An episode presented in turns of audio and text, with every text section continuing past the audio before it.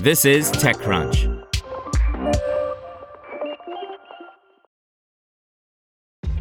This episode is brought to you by ShipStation.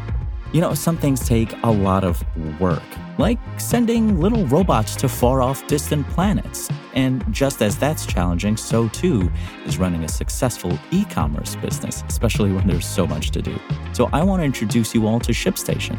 Now, I love using ShipStation because of its easy to use dashboard, which makes managing orders and printing labels a breeze and super smooth. Oh, and the customer service is just out of this world. It's exactly what you need to help grow your business. Sign up for your free 60-day trial at shipstation.com slash technews. That's shipstation.com slash technews. Martian Lawyers Club raises $2.2 million for AI based game personalization tech by Frederic Lardinois. The Martian Lawyers Club, MLC, wants to take game personalization to the next level with the help of generative AI. While there are plenty of companies that focus on using AI to generate game assets, MLC is taking a decidedly different approach by focusing less on content and more on the systems that form the core of a game.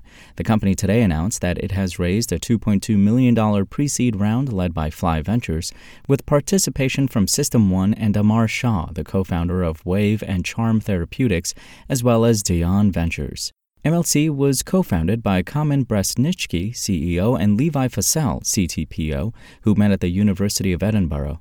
Kamen went on to UCL to focus on machine learning for his master's degree, and then Bulgaria's AI centric INSAIT Tech Institute. Fussell, meanwhile, is in the process of completing his PhD in computer graphics and machine learning, and previously worked as a research scientist at both Ubisoft and Adobe. The focus of MLC is on trying to solve the problem of video game personalization, Brestnichki explained.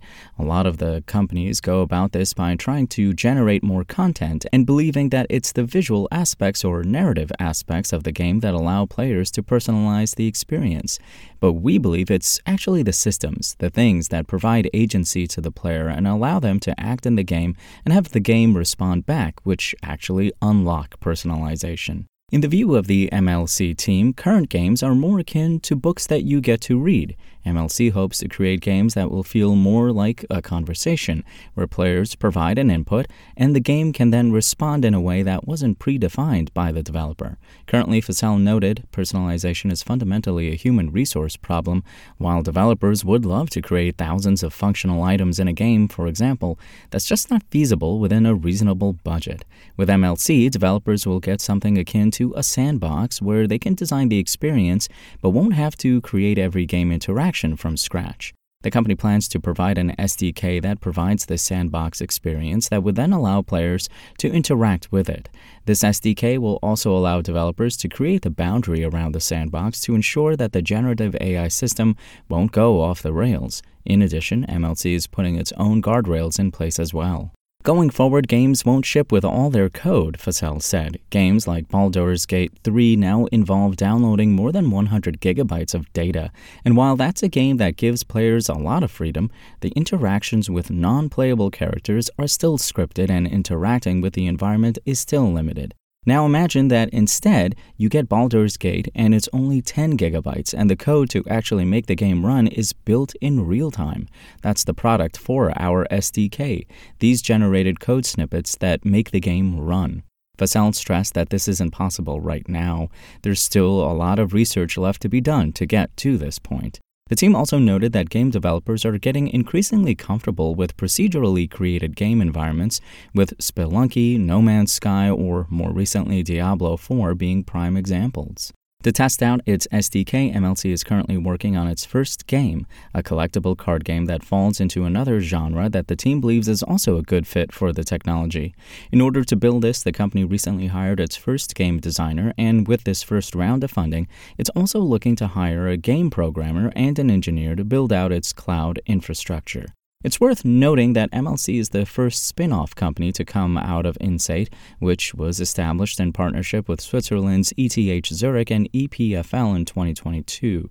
Since it's being spun off from INSAIT, it's no surprise that the INSAIT Foundation takes a small equity share in MLC too. As for the name, the founders actually used a large language model to generate a few names, and this was one of them. I think the name is important because it sort of represents a few of our policies and our values, I think, which is that what we're doing is sort of novel and unhinged and new, Fussell said. Want to learn how you can make smarter decisions with your money? Well, I've got the podcast for you. I'm Sean Pyles, and I host NerdWallet's Smart Money Podcast. Our show features our team of nerds, personal finance experts in credit cards, banking, investing, and more. And they'll help you make the most of your money while cutting through the clutter and misinformation in today's world of personal finance. You'll get clarity on strategies to help you build your wealth, invest wisely, shop for financial products, and plan for major life events. Listen to NerdWallet's Smart Money Podcast wherever you get your podcasts.